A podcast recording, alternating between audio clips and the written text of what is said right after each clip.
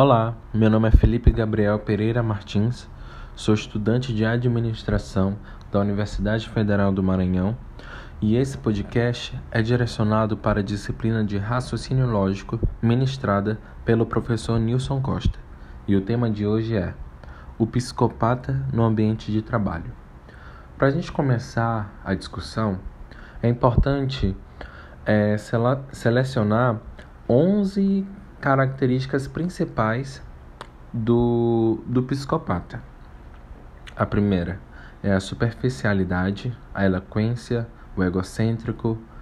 O psicopata ele é um megalomaníaco, tem ausência de empatia, não sente remorso, é mentiroso, é trapaceiro, é manipulador, tem pobreza de emoções e tem impulsividade.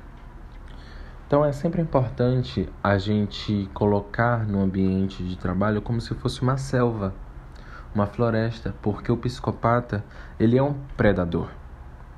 O psicopata ele objetiva tomar poder com muito planejamento. Ele, ele estuda o, o ambiente, a situação. Primeiro que ele tem a facilidade de ser aceito pela empresa, até porque ele utiliza todas as suas ferramentas ele é sedutor. Tudo isso para conquistar tudo que ele quer. Ele usa da simpatia, ele tem noção de toda a dinâmica da empresa. Então, ele é muito confiante, ele estuda a história da empresa, ele analisa o que vai agradar é, o chefe da empresa, então ele vai nas redes sociais, ele busca os perfis, ele sabe muito bem aonde ele está indo. Ele analisa a estrutura da empresa, ele analisa quem tem poder e, primeiramente, quem é próximo de quem tem poder. Ele é solícito, ele sabe agradar, ele desarma as pessoas. Até porque as pessoas elas com, começam a confiar no psicopata. E uma pessoa que confia em outra, obviamente, compartilha dor, compartilha vulnerabilidades, desabafa. Isso é muito, muito, muito perigoso.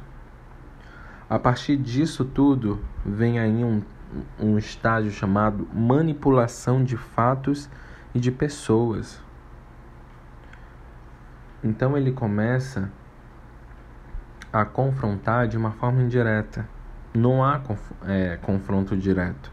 Ele começa discretamente a espalhar para um e para outro confissões alheias, ou seja, desestruturando, desestabilizando a harmonia e enfraquecendo as relações. Então, a partir desse método, desse modo, o psicopata ele vai é, avançando os degraus até o seu objetivo, que é o poder. Lembramos, ele é um predador ele sempre está neutro. Por ele ser mentiroso, para ele não tem problema ser, é, ser flagrado numa mentira. Até porque ele não tem emoções, ele não esboça emoções.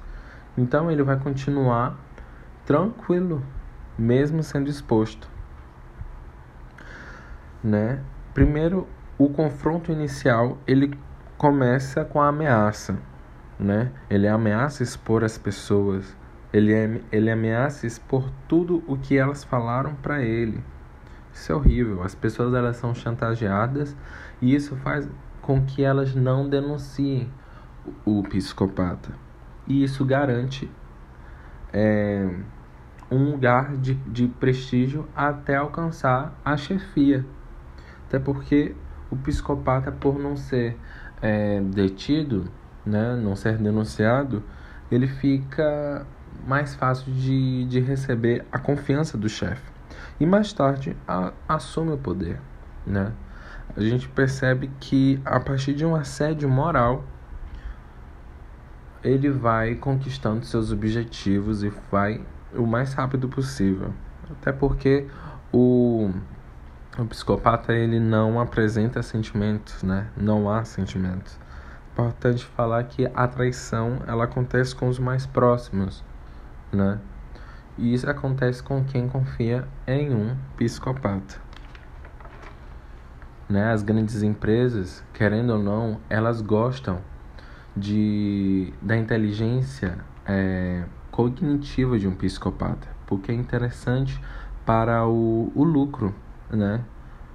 É interessante para o meio lucrativo empresarial, porque uma pessoa que é extremamente competitiva, que consegue avançar, consegue garantir à empresa é, um, realmente um avanço para chegar a, ao, ao poder, a, a lugares de prestígio, isso só faz com que a empresa tenha lucros, ela se beneficie.